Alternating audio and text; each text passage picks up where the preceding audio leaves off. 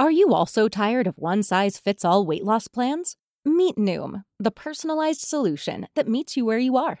Noom is able to understand your unique needs, from dietary restrictions to medical concerns. Unlike restrictive programs, Noom embraces your lifestyle and choices.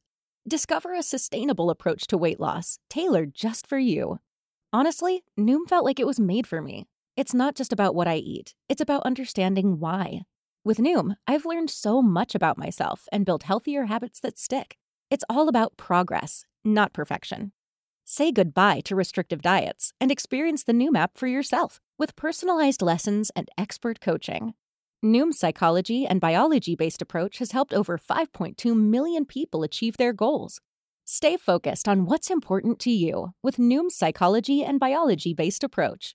Sign up for your trial today at Noom.com.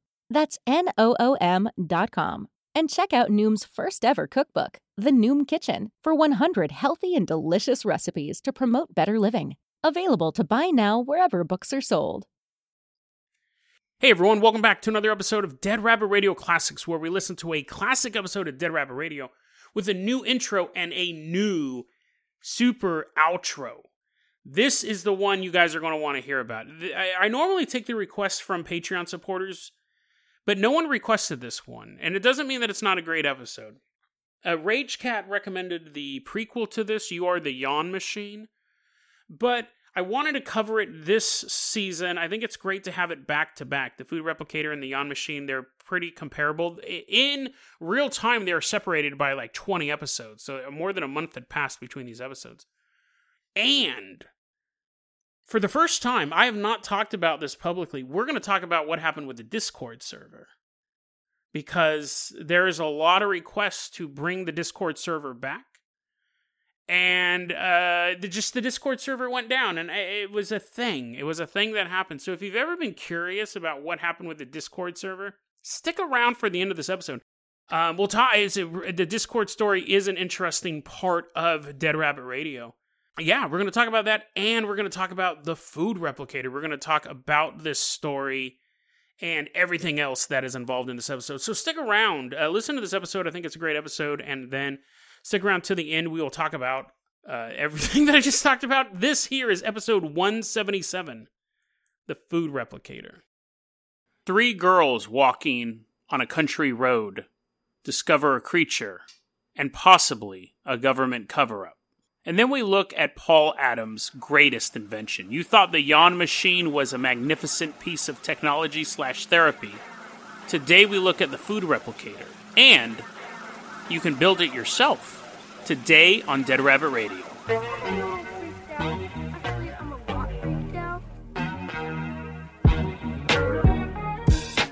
Hey everyone, welcome back to another episode of Dead Rabbit Radio. I'm your host, Jason Carpenter. I'm having a great day. I hope you are having a great day too. We got some cool stuff to cover, some cool stories, but first I wanted to talk about this briefly.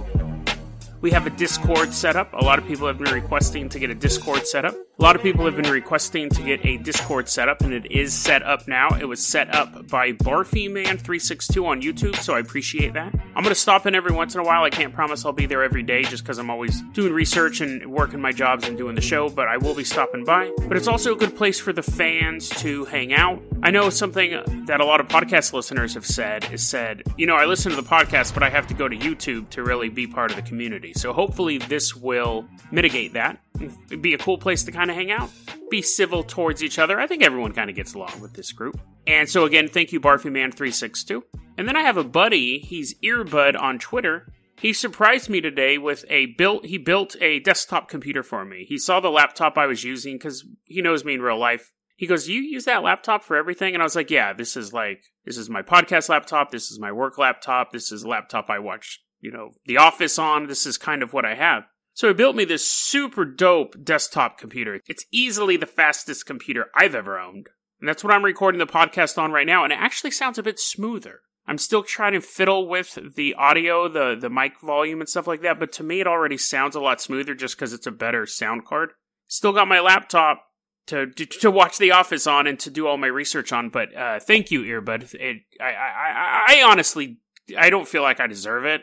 It's this amazing gift that he just dropped off today.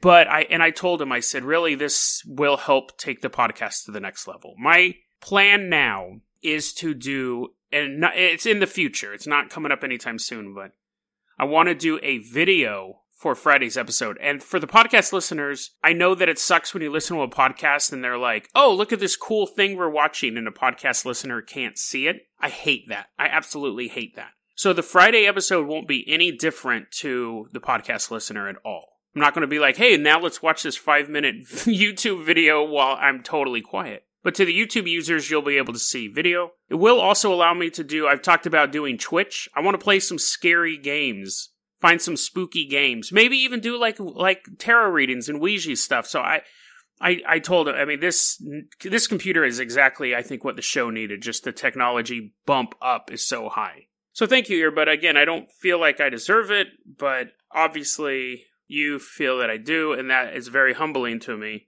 Yeah, it's just amazing. So I think we're going to see a lot of really cool technological leaps coming for the podcast. I think it would be cool to play like some spooky games and talk to you guys on a Friday night, because that's really my time where I'm not doing any podcast stuff and I'm not working. Friday nights is kind of like from 7 to 3 in the morning. It's totally mine. Everything else belongs to something. So let's go ahead and get started with the first story.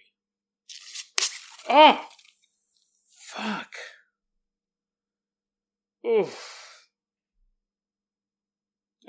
Carbonated water just exploded all over me, and it's freezing cold. I wonder why I did that. Oh, because it's a block of ice underneath. That's why it's pressure buildup. I think it's going to explode. I got it. Here, hold on. The year? 1996. The country? Brazil. It's funny, we've been to Brazil a lot on this show. More than I would have thought. It's really, really interesting because it's something that's not normally covered in UFO or Bigfoot or cryptid or anything lore. Tons of stuff happening down there. So we're in Brazil once again. And I have no problem with it. I think it's probably a lovely country. I've never been there. Too many aliens. So this story is actually a request from Gabriel on YouTube. He was the one who recommended the story for me. It's quite funny, quite weird, and it has a lot of odd twists and turns. The year is 1996. The country is Brazil. We're specifically in a region called, or a city called Varginha. Varginha? Varginha. We'll call it Varginha. I lose Brazil listeners every time I do a Brazil episode. But anyways, we're in the country of Brazil, Varginha. 3 young girls walking down the road. It's dusk. Still a little light out, but it's on that teetering between darkness and day. You guys know what dusk is, but I'm setting the mood. These 3 young girls are walking down the road. They see something in front of them that concerns them, not someone. They think that what is walking in front of them is the devil. They later described this creature as kind of having a wobbling gait, moving unsteadily in front of them alongside the dusty road.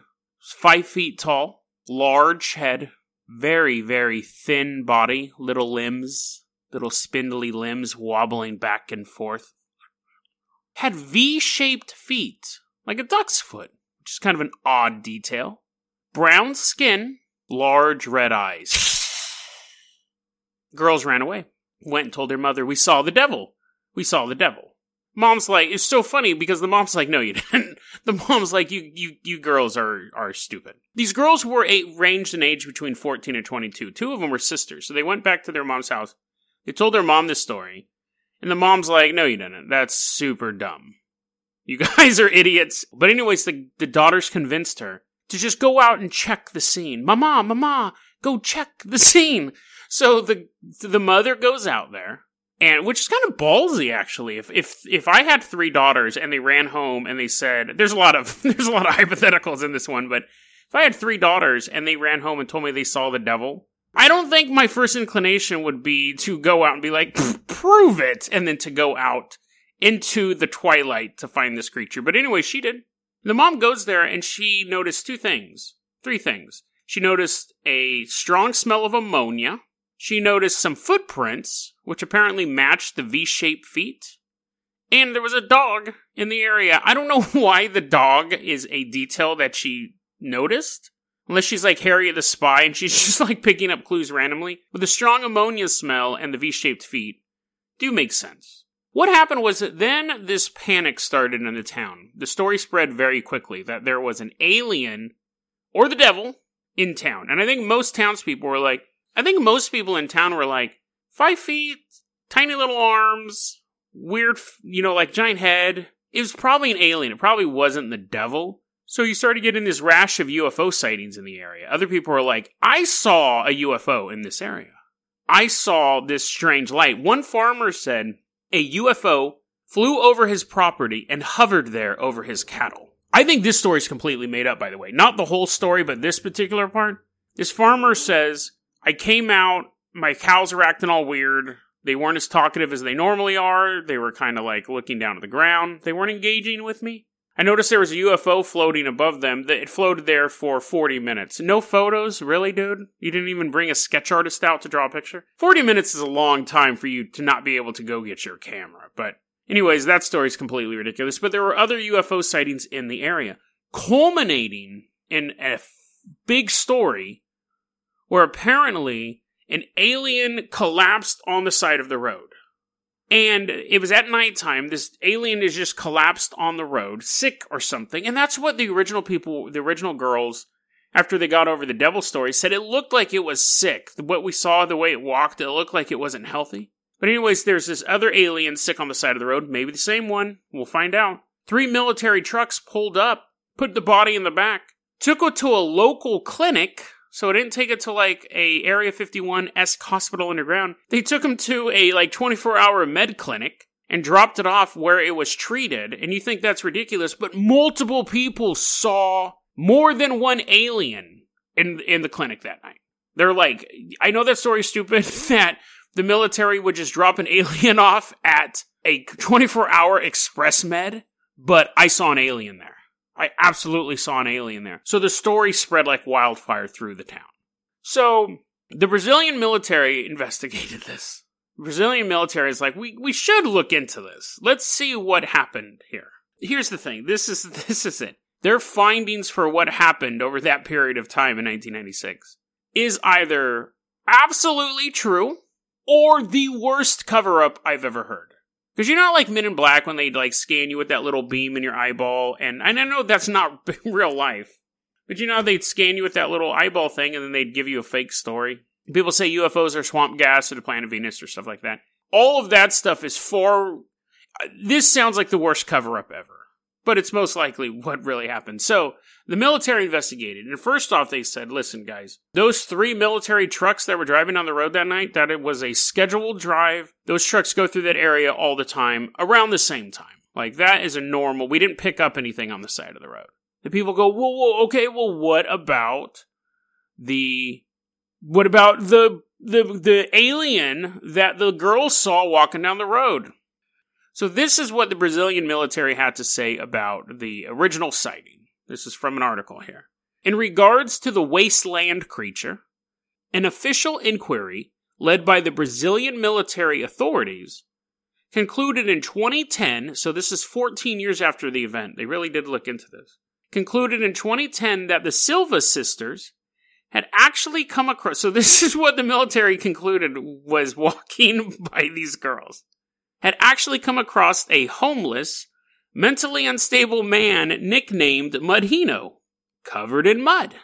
Can you imagine the military investigator who's been working for the government for 15 years? He thinks he's investigating a possible alien sighting, and when he starts interviewing people around town, he consistently sees a muddy homeless person walking around unsteadily with red bloodshot eyes because he has a drinking problem, and he's probably quite skinny, because he's homeless and mentally unstable. And I can imagine the investigator every time he's interviewing somebody and he's like, "So, you swear that you saw this UFO over your cows?" And they're like, yes, he sees Mudinho walking in the background, all unsteady. And the investigator's like, "God, man." And then so people go, "Okay, yeah, we know Mudinho. We know him. He does have an abnormally large head, skinny little body, brown skin, with just the mud covering him." But how do you explain the aliens that we all saw in the clinic? How do you explain that? And at that point, the military goes, we have an answer for that as well. We came to that conclusion in 2010 as well. Apparently, they traced it back. Now, again, this is either a terrible cover-up or the absolute truth. But the military says we traced back the sightings to the clinic. We went to the clinic. We talked to them. We went over records. Apparently, this is the military said, 2 dwarves... 2 little people were in there who were expecting to give birth. Not both of them at the same time, but it was either like a routine checkup or it was a what are those things where they check out the baby? Prenatal visit, something like that. So you basically, people who were hearing all this UFO flap, and then they walk into a clinic and they say, saw just 2 short people, one with a big old belly, and that was the big alien sighting. Now, it's one of those things, like, because of mass delusion, I can see people jumping to that conclusion when they see something out of the ordinary. They see these little people, and they're like, ah, aliens! So, yeah, that's the story of the alien of the town that I can barely pronounce. I have to say this, though. How mentally unstable and muddy do you have to be confused with an interdimensional creature? I kind of want to do a story on this guy. If anyone has any information on Mudinho, I'd love to hear it, because that just sounds absolutely bizarre. Why is he covered in mud? Is it a decision he made, or did he just fall into a mud puddle and never took a bath? Like, what is the origin story of this guy? And what is up with his feet? I gotta look into this guy. I swear, I think a cool place to look... This might sound kind of cruel and savage, but I'm sure if you wanted to find some cryptids, hang out with the homeless. Not saying that they're cryptids, but if I was like a skinwalker, if I was some sort of like half-human hybrid, that's where I'd hang out. They got bigger problems to worry about, the fact that your eyes roll back into your head when you sleep, or that you have like 8 tongues, or you're eating the flesh of, you know, the living. They got bigger problems to worry about. If I was a cryptid, I would hang out with the homeless. I actually should look into that. Are cryptids feeding on the homeless, or just blending in with them? Interesting. Okay, but before we get into that story I just came up with, let's go ahead and move on to our next story. So this was the original request I got from Ramsey via email. He said, Jason, you gotta look into this guy. He's an inventor, and you gotta look at this invention. And I started looking around his site, and the first thing that popped up that I saw was the Yawn Machine. I was like, I want to cover him, but I'm going to break it up into 2, because the Yawn Machine, that was the last episode of Season 3. I love that episode. And the one that Ramsey specifically wanted me to cover was the Food Replicator. So I've always kept it on the docket, and now it's time. It is time to tell you about an invention that will change your life. It changed his. Definitely changed his. So brief overview of Paul Allen. He's a man, he's probably like in his late 60s. Actually, he may not be around anymore from the look of his blog. But at this time, he looked to be in about his late 60s, maybe. It's really hard to pin down his age, just a couple photos of him.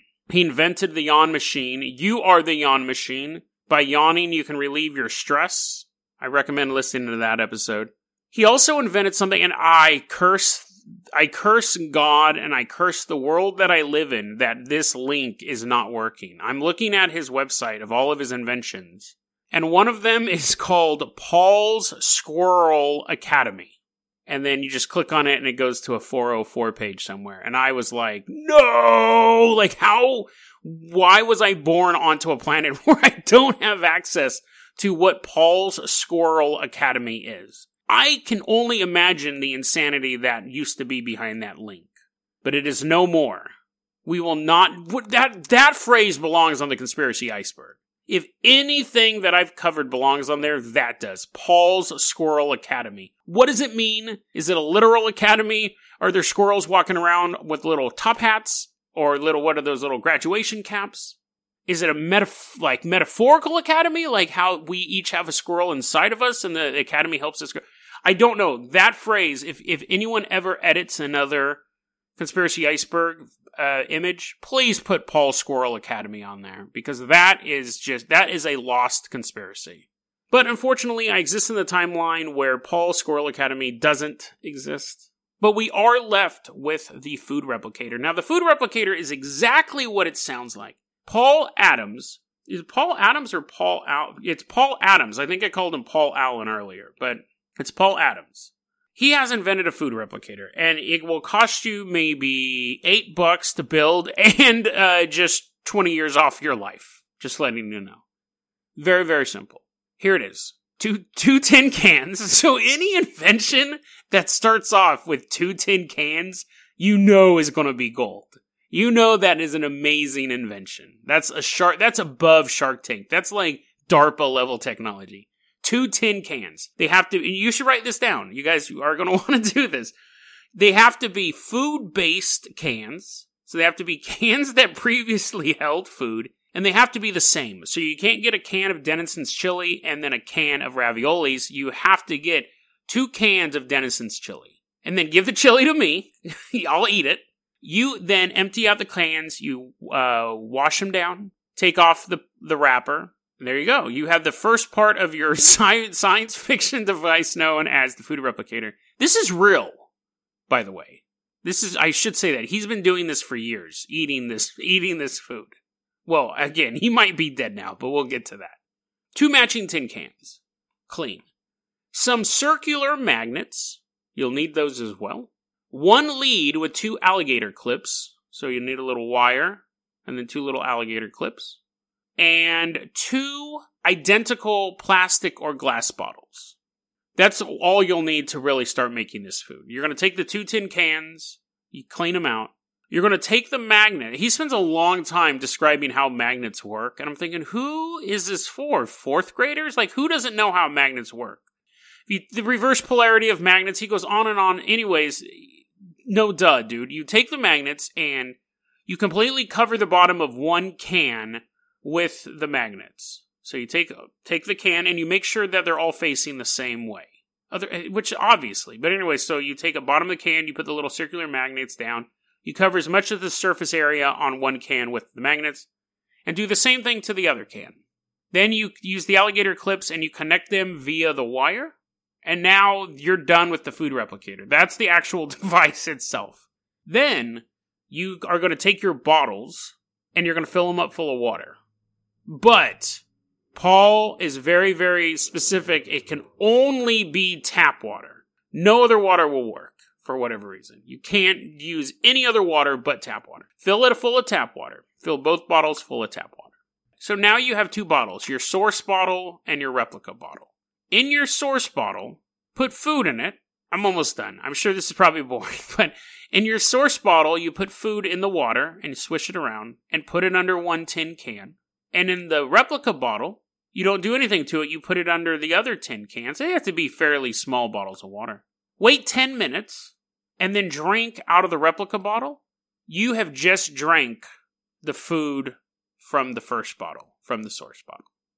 And you're thinking, okay, Jason, this guy is this wacky invention. Ha ha, you told us some stupid instructions and that's the end of the episode, right? That's kind of boring. No, because I wouldn't waste your time with that. It is funny to look at this recipe for this device, but what it gets insane because so he makes this device back in 2004 and he has blog posts going for years. Now this is where we start to see the insanity sink in.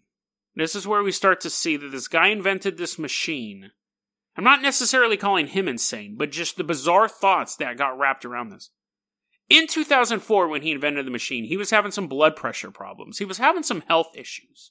And he decided to invent this machine to help those health issues. He was a little overweight and his blood pressure was high. And I think it started initially that he was trying to lose weight, but you gotta eat something. His blog then goes, there's 2 levels of the blog. There's the interactions with himself and interactions with other people and the food replicator. The interactions with himself, every blog post, he lists his blood pressure, and you can actually watch it go up and down over the course of months. And his weight, he loses 20 pounds incredibly rapidly. And he wasn't a super big guy to begin with. He was like 195 in the beginning, and then he's down to 170. So he drops 20 pounds fairly quickly, which is fine. It's good to lose weight, but you need to eat stuff. He is getting most of his meals from the food replicator. And when I say when I first read this, I was like, oh, put food in a bottle of water. I was thinking, put like a piece of meat in there and then it gets transmitted to other water. He's putting breakfast burritos in his food replicator. He's constantly talking about taking omelets and making an omelet and only eating a part of it and sticking the rest into a bottle of water and then drinking the replicated omelet. He's like, oh, I feel so good. I've eaten this omelet. And then the next blog post, his blood pressure's up. Like, it's just insane. It's totally nuts. And he's doing that. And then the months go on, he starts being like, I woke up this morning and I'm not hungry, but I'm like kind of hungry. And I made toast with butter and I ate it. It was the most delicious thing I've ever eaten because he's starving himself. And then there's this weird, weird pattern emerges where he starts talking about how much he loves Panda Express. And he starts going to Panda Express and eating chow mein, and then he gets sick because he's eating a bunch of carbs, and he's been starving himself through the food replicator, and he can't figure out what the problem is, so he drinks an omelet the next morning. It's absolutely bizarre, and the whole time he's watching his blood pressure go up. So I want to read off a couple of his sample blog posts here. This is February 10th, 2004, so this is very, very recent from him building the food replicator. I had the urge to exercise today. That's good. Exercise is good. I always think exercise is a good thing. So I've been bouncing on the mini trampoline. For a total of a couple of hours. So now I imagine this guy just burn, and is on a mini trampoline for hours. I have so much energy since I drank that burrito. This is so good. This is actually the same day, February 10th. All I had eaten of real food today by about 4 p.m. was half a cup of orange juice, apart from drinking water as usual. I'd had a few squirts of yesterday's burrito, and so on, so I didn't feel particularly hungry, but the idea of some toast and cheese was appealing. So again, like, he's constantly, like, talking about eating other food. It's not working. But he swears by it. And also, the phrase, a few squirts of yesterday's burrito, is not appetizing in the least. That's what I say after I've gone to Taco Bell and I'm headed to the bathroom. I gotta drop off a couple squirts of yesterday's burrito. That's disgusting. So anyways, but he loves eating squirted burrito. So, and he then decides to share his miracle invention with the world. He puts the invention online, but he's like, no, it's not good enough. He starts trying to get his friends to take squirts of water into their mouth. So he has one buddy who's pretty game to it, and Paul starts giving him squirts of coffee. So it's just regular water that's been infused with coffee, and his buddy's like, oh yeah, fine. Probably don't shoot me. Don't kill me at work, please. Please, Paul. I'm on your side. And then there women pop up every once in a while in his blog post. There's this woman, a friend of his he's hanging out with, and he's like, here, take some of this water. Which, I mean, ma'am, you have terrible common sense. If a man goes, here, take a squirt of this enhanced water, and you do it. She takes the squirt, and he's like, I wonder if she'll taste the omelet in the water. And anyway, she comes home from work, and he's like, did you notice anything from the water? And she's like, well, not really, but I did crave an omelet later. And he's like, success! Maybe I put the idea of cheese in her head. This is totally real, by the way. And then he finally tells her what his invention was. He goes, you know, that water I gave you was actually replicated omelet in a bottle of water. And he goes through the process, because he didn't tell her at first. He just said, here, have some enhanced water. So he tells her what it was. And then later on that night, he goes, would you like some more? And she's like, no, I don't. And even he's like, I think I creeped her out. I think I scared her from my invention. But, so he's now trying to share it with other people. But then we talk, now he's a true scientist because he starts experimenting on himself. He has this weird post on February 15th. Where he talks about his pornography and masturbation addiction. And he's going on about how It's okay. So this is the year 2004. He's like, I have this huge collection of pornography and I masturbate all the time and I don't know what to do. And then he goes, sometimes I just want to delete my collection, but then I think, no, I can't. And he goes, I have all these pictures. And I'm thinking, pictures? Pictures? How old is your computer? I get like 2004 wasn't the highest level of internet, but who has pornographic photos? Like, did people still have those back then? Am I that, like, removed? Like, it was video. We had videos then, right? When was the last time someone looked at a pornographic photo on their, just a photo on their computer? So anyways, he has this huge collection of pornographic photos. What do you, photos? Anyways, I can't. He has this huge collection of pornographic photos on his computer, and he's a chronic masturbator. So, as a scientist would do, he thinks, I bet you the food replicator can solve this. And he talks about a phrase he once heard that says, if you're having a problem with something, you don't have enough of it yet. He doesn't source who said this quote, and it sounds like a terrible, terrible quote. Because basically, if someone has a heroin problem, you could say, well, technically, you don't have a heroin problem. You have a problem with not having enough heroin, and be like, oh, yeah, you're right. That is my problem. He repeats this phrase multiple times throughout his website. If you're having a problem with something, you don't have enough of it yet, which is quite bizarre. I could see that applying to, like, money and love, but anything else, masturbation. So he's thinking, maybe it has something to do with my semen. Like, I'm releasing all... this is so gross, because now this guy is in his late 60s, early 70s, and he's basically just jacking off all the time. His mini trampoline is super slippery. And he goes, I am jacking off all the time, but maybe I need more semen because I have a problem releasing semen. So he jacks off into a bottle of water and puts it in the food replicator and drinks the replicated semen water. Now...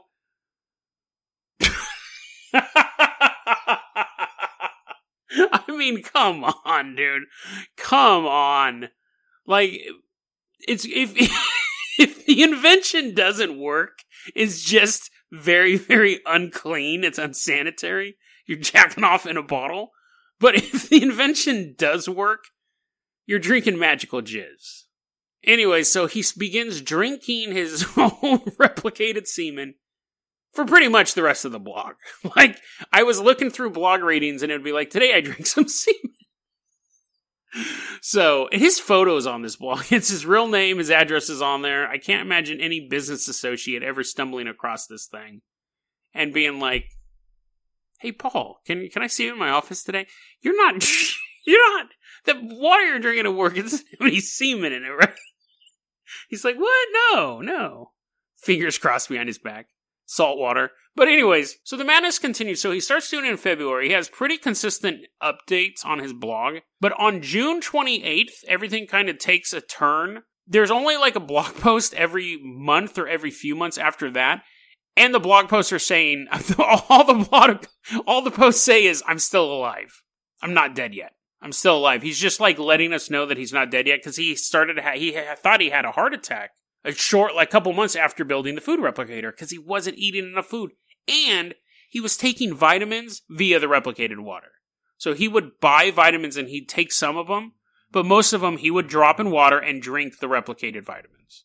He started putting, like, silver in the source bottle and then spraying the replicated silver all over his body to get rid of germs. Like, crazy, crazy stuff. And the last update to the website was 2015. Now, in 2015, he had gone back up to his weight of 190, 195. So he did start putting weight on again, but he hasn't posted anything that I've seen since 2015. So it is possible that he has passed away at this point. Or he's built his new replicator he was talking about. On March 17th, he talks about his friend saying, you know what? I'd really like to replicate a hottie, 20-year-old hottie. Paul's like, let me think about that. Here's a quote, in his own words, which gives an interesting idea. The guy was joking, by the way. The guy who said he'd like to replicate a 20-year-old hottie was joking. He didn't realize he was joking, too. a supervillain. He didn't realize he was joking to a supervillain on a shoestring budget. Which gives an interesting idea. What if you got two 55-gallon steel barrels, added the magnets and a wire between in the usual manner, and put a person in the input barrel? What? So some guy's cracking a joke, and Paul's like, that actually might work. We might be able to replicate a human being. Or turn him into water. See, that's what I don't understand. You're just going to turn him into water? So then he goes on, there would need to be the usual electrical connection between the cans, and the person should be barefoot and touching the bottom, and should probably also touch the side of the barrel with his hands. What? So now you want to replicate a dude? Like, the other guy was talking about, like, a chick, but you're replicating a guy now? That's a weird turn, Paul. Bizarre. Okay, but anyway, that kind of threw me off. What would be the result, he asks. What would be the result of taking squirts of a replicated person? And then he says, I have no idea, luckily. He does say that, basically, you put a person in a 55-gallon drum, and then you take a giant water bottle, like an Alhambra water bottle, and you would suck some of them out and turn them into water, and then you could drink the person's essence, and he starts to say, maybe I could use this, like if someone's fighting with me, if someone's angry with me, or I don't like them, I could take their essence and drink them because, he repeats the phrase, if you have a problem with something, you don't have enough of it. He's thinking, maybe if I have a problem with someone, it's because I don't have enough of them, but if I drink them, they're inside me, so I have all that I need. That's his rationale. Now, he goes, obviously, I'm not going to be able to get this person into a 55-gallon barrel, especially if it's somebody who doesn't like him. If it's somebody who doesn't like Paul, he's not going to be tricked to coming over to his murder dungeon to hide underneath the barrel. But he does have a helpful tip for that. What you can do is you can get a non-digital photograph, okay? A lock of their hair, okay? Or some of their blood.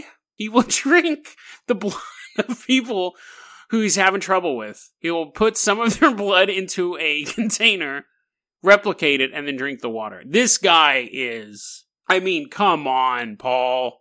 Come on, you're already drinking your own semen. I wonder why he didn't say, well, I'll just drink their semen too. But anyways, and then depending on your point of view, this is either a creepy way to end it or a heartbreaking way to end it. I personally think it's a little bit of both. But in his blog post where he's trying to figure out if he can replicate a human being and drink them, he says this. Another interesting experiment to be done. He says is like he's wearing a smock covered in blood with a little doctor's mask all bloody, holding a butcher knife. And he's talking specifically about taking hair or blood or photographs of people and replicating them. Another interesting experiment to be done. I'll try it with some photographs of people. I'll start with a photograph of my daughter, who hasn't contacted me for 4 years. She doesn't like me. And I don't even know where she is. She does know my address, though. So basically, this guy is suggesting drinking his daughter. That's super creepy. DeadRabbitRadio@gmail.com is going to be our email address. You can also hit us up at Facebook.com/DeadRabbitRadio. Twitter is @JasonOCarpenter. Dead Rabbit Radio is the daily paranormal conspiracy and true crime podcast. You don't have to listen to it every day, but I'm glad you listened to it today. Have a great one, guys. Hey, everyone, that was The Food Replicator. That was episode, 177, The Food Replicator. But I know you guys aren't here for The Food Replicator. Maybe you are, maybe you're hungry, maybe you need some food. But first off, let's talk about the Discord thing. It's funny, I kind of built it up in the intro. I'm not going to say that I'm not going to talk about it, but there's not much to talk about. It's funny because after we shut it, for those of you who aren't familiar with the story, if you guys heard this episode, we had a Discord server. It was around for about a week, and then it just stopped. Then it just ended. And I think I got a bunch of emails after it ended, and people were like, hey, I'm really sorry that it shut down. Are you guys going to open it back up? I guess people were like posting gross photos, diarrhea photos or something like that, or Who knows? I don't know. I wasn't there when people were posting photos like that. But I always just said, you know, whatever. Like, I heard that we had got raided at some point. That's just, being on the internet, you're going to get raided. But that's not the reason why we shut it down. I didn't shut it down because a bunch of diarrhea-ish photos showed up. It's far more simple than that. It's actually a really interesting story. First off, let me give a shout out to BarfyMan362. He's the one who set up the Discord server. And this is what happened. He sets up a Discord server. I'm not a huge fan of Discord servers or Discord myself. I think it's a totally awesome tool, but I don't like the layout of it. I don't like the color scheme. I don't really like anything about it. I don't like the alert system. I have used it to play Dungeons & Dragons with Matt and Eddie, and I've used it to play Dungeons & Dragons and Mort Borg with my buddy Carson. Small group stuff. Here's exactly what happened. Barfyman says, hey, I want to set up... Long-time listener of the show, long-time supporter of the show. He goes, hey, I want to set up a Discord server. I go, that's totally fine. He sets it up. I announce it on the show, and he goes, wait, what? Like, I didn't think you were going to do that. And I go, oh, huh? Now, he is more familiar with Discord than I am. You most likely are more familiar with Discord than I am. It went from being Barfy Man and me, he put me as like an owner or a mod or whatever the role I had, to 140 people in about 36 hours with no mods.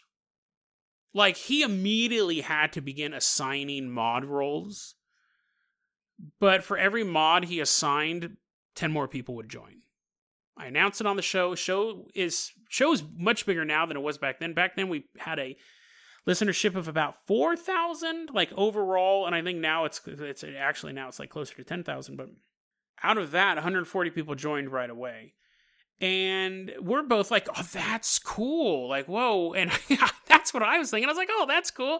And then I just walk away because he invented this thing, and Barfyman's all sweaty, and he's like, dude, I don't have a mod team for this.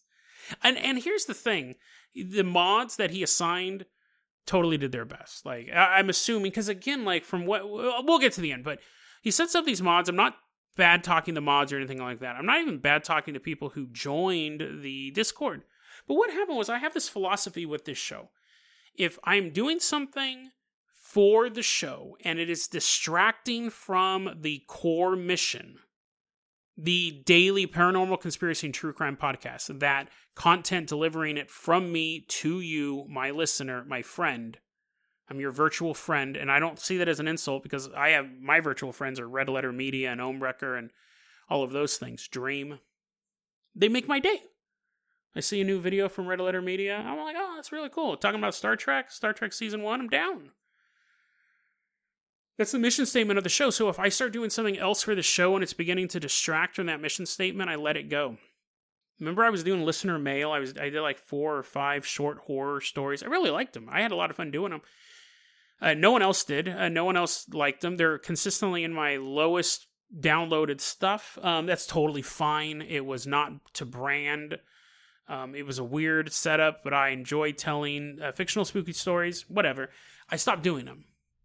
The video game. I talked about doing a Dead Rabbit Radio video game once when I was just piddling around with it on the back end. It was really cool when I announced it. Then it became work, and it was distracting from the show. I stopped working on it. I'll probably pick that up at some point, but doing video. I would love to do more live streams. I would totally love to do like weekly live streams for the Patreon supporters and then monthly live streams for everyone else, but it's just so much time. And it detracts from the episode. I have to set my Patreon live streams way in advance. If it takes away from the show, from the mission statement of the show, I let it go. This Discord got set up.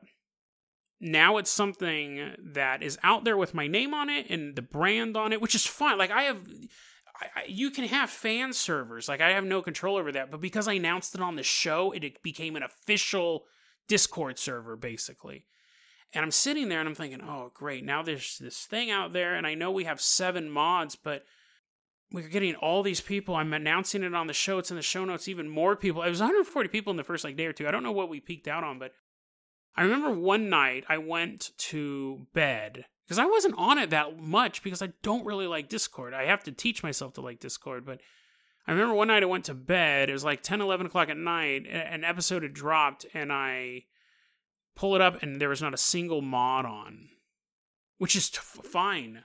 I mean, they're not being paid to do it, right? We don't have a schedule set up for them. They're volunteers. I'm not mad at them because they're not on. We set this up. Barfy Man, I'm not throwing him under the bus. He set it up. I'm the one who messed it up by announcing it on the show. If I had let it grow organically with him slowly bringing people in and finding the mods that would regulate the flow of people, totally would have worked. It was becoming a distraction to me. I was thinking about the Discord and thinking, great, you know, it's public. Da, da, da, da, da.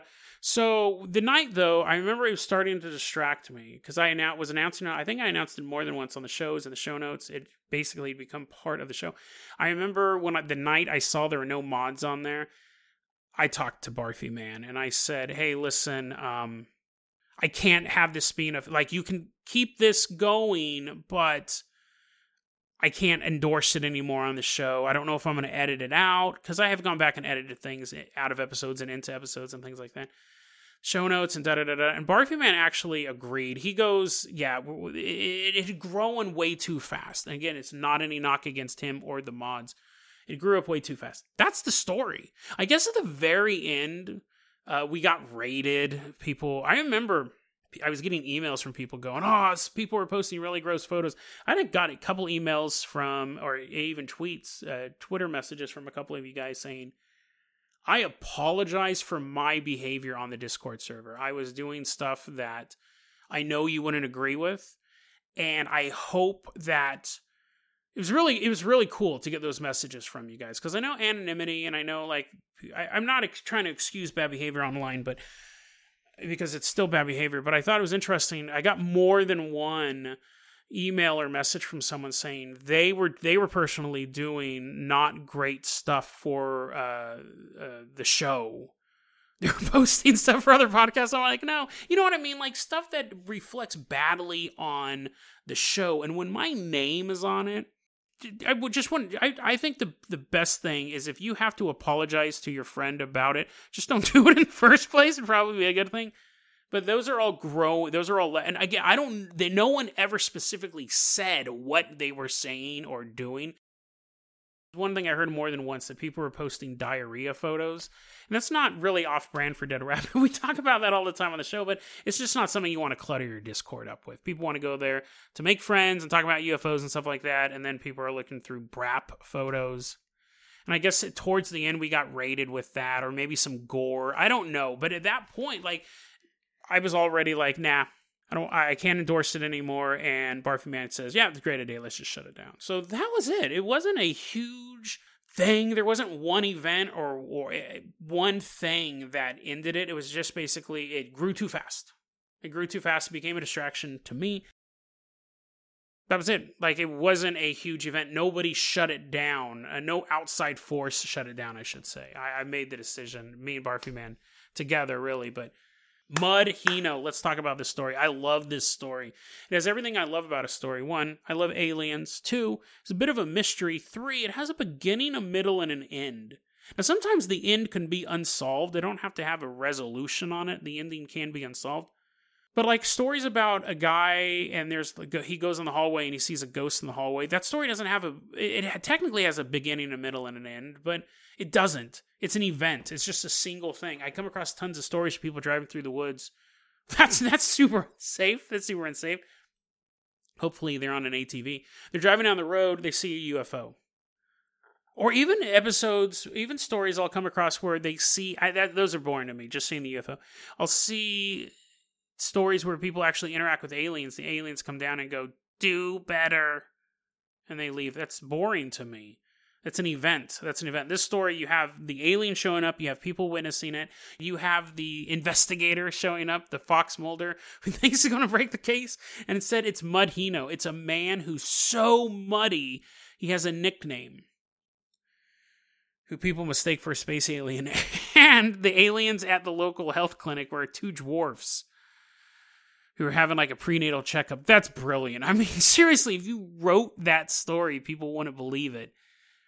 I love this one. And it was so funny. The other day I was just on Reddit and I saw someone going like, have you heard about the Varginha mystery? An alien was sighted. Is it the Chupacabra? I was like, no, it's Mudinho. This story always puts a smile on my face. I had actually forgotten about it. Like when I saw the Reddit post, I go, Varginha, that name's super familiar. And I remembered covering it, but I did not remember the muddy homeless man who's so muddy, people reference him as a mud man. And another interesting thing about this episode is I say in it, do you think cryptids live with homeless people? Like, if homeless people have more things to worry about than the man with three eyeballs or like the spirit who's wafting around, they might be a little more concerned about this spirit. But it's funny because I say, I wonder if cryptids hang out with homeless people. I totally forgot about that. It must have been like 200-300 episodes later. I have a vague recollection of covering a story about a flying bat monster in Chicago. And I think that's how that story ended. I think it was about a predator who was killing prostitutes and homeless people. And it's funny because I made this offhand comment and it must have stuck with me. It must have stuck. I think that would be a really cool story. You don't have to go full on like fantasy, modern fantasy stuff, and there's a market for that. I'm not knocking that market, but you could just have a story about a single cryptid, not, and then we go to the elf realm underneath the sewers, just a single cryptid hanging out. What happened to those stories where it was just like a single story? Now everything's built up into this super universe. I don't know where that rant came from. My point is that you just have a monster hanging out. Oh, damn it. That was Beauty and the Beast. That was that CBS show, Beauty and the Beast, starring Linda Hamilton. Anyways, let's move on. I love that story, Mudinho. Let's move on to the Food Replicator. This is a magnificent story. Again, it was sent to me by Ramsey's. It is the story of a man who invented a completely crackpot invention where he believes he can drink the nutrients of food, that it's being teleported or it's being sucked up into the water. That in and of itself. And if you listen to the Yawn Machine episode, you guys will see, like I go, I could tell there was a bunch of dense information on that one, so I did the Yawn Machine first. That in and of itself, just duplicating the food, that's a wacky invention. But this story, this epic saga we go on with Paul Adams is so fascinating. He's tricking people to drink replicated food. When he takes it to the coworker, he put a little breakfast burrito and he gives it to the girl and she drinks it, and then later on she wants a burrito and he's like, uh-huh. And he's constantly, could you imagine working with this guy? He's constantly trying to get people to drink his special water. That's brilliant. Not him. Like, that's a stupid idea. But you have the food replicator, and then we move on to the fact that he's replicating food. That's fine. And then we move on to the fact that he's tricking people into drinking it. And then he's drinking his semen. If you have a problem in your life, you don't have enough of it. You remember he's having like some sex addict problem. I just remember his photographs, his collection of pornographic photographs. That made me laugh again when I was listening to this episode. Who has photographs? It's funny because I have like bikini. Anyone who's seen a live stream of my house have like, I don't have a bikini myself, but a live stream of my house, I have bikini calendars. My house looks like an old mechanic shop. I have Maxim's Hometown Honeys from 2007. I have that poster up. And then, sure, those are pictures, right? And some prude may say that those are pornographic, but they're not allowed over in my apartment anyway, so it doesn't matter. But having pornographic photos is so, it's quaint, isn't it? It's so like, I feel like it's something that Mark Twain would have. He'd have his book of old sepia tones photos. Oh yes, here's Myrtle Barnes, nude. I don't know why he sounds like a surfer. It's such a great story, the way it escalates. And it truly is an escalation. Food replicator, super ridiculous. Replicating the food. He's putting it into practice. It's not just a theory. He's tricking people into drinking it. He's drinking his own semen. Then he talks about replicating a human. Like, I mean, you can't get better than that. He talks about someone made a joke about getting a hottie, and he talks about where he's going to find two 55-gallon drums. And then the end, it's the segment with his daughter. His daughter hasn't talked to him for a while, and he's talking about replicating his daughter. I think that I got to give myself a pound on the back for this episode. I think it's really, really well laid out. If you want to talk about an episode with a beginning, a middle, or an end, it's this story. It's all about the layout on an episode like this, and that's why I needed that time. I needed to figure out the best way to tell that story, and it's just it flows super organically. It flows like food from one bottle into the other. So, and it's funny because I said on the The Yawn Machine episode, I can hear in my voice desperation when I don't know if the story's landing. I can hear in my voice when I think you guys can tell when I'm tired or sick. There have been episodes where I'll get messages and people go, "Hey, I hope you feel better." And I don't mention it at all. I think they've started to pick up on and listen to 3 episodes in a row. You're like, "Oh, he sounds a little tired." But I can hear like desperation. I can hear that in my laugh. It's weird. I've been listening to myself for so long. I'm become the ultimate lie detector, but only for myself. Not lie detector, but emotional detector.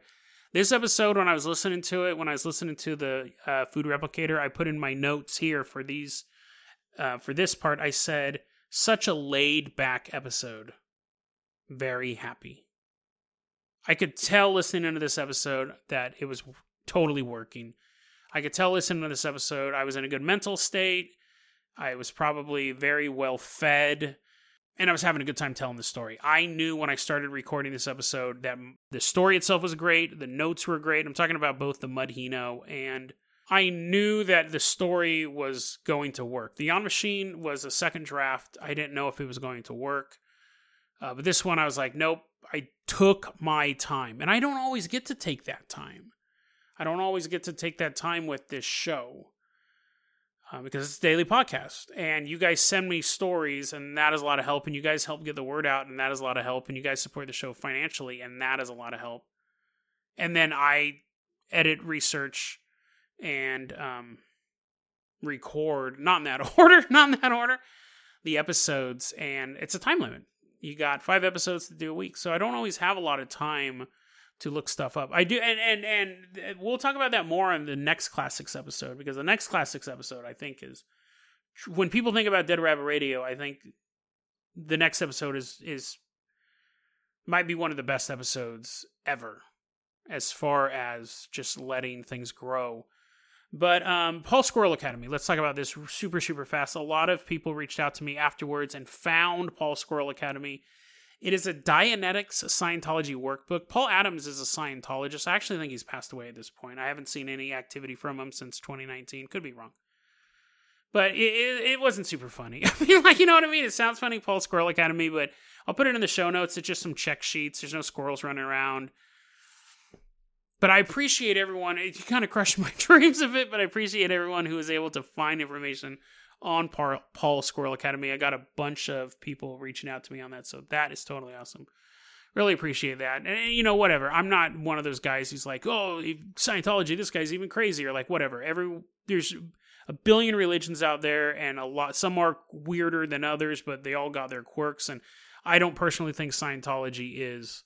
I don't think it makes you stupid or dumb or gullible. I think the fact that this guy drank his own semen and was trying to replicate his daughter is completely divorced from the fact that he's a Scientologist.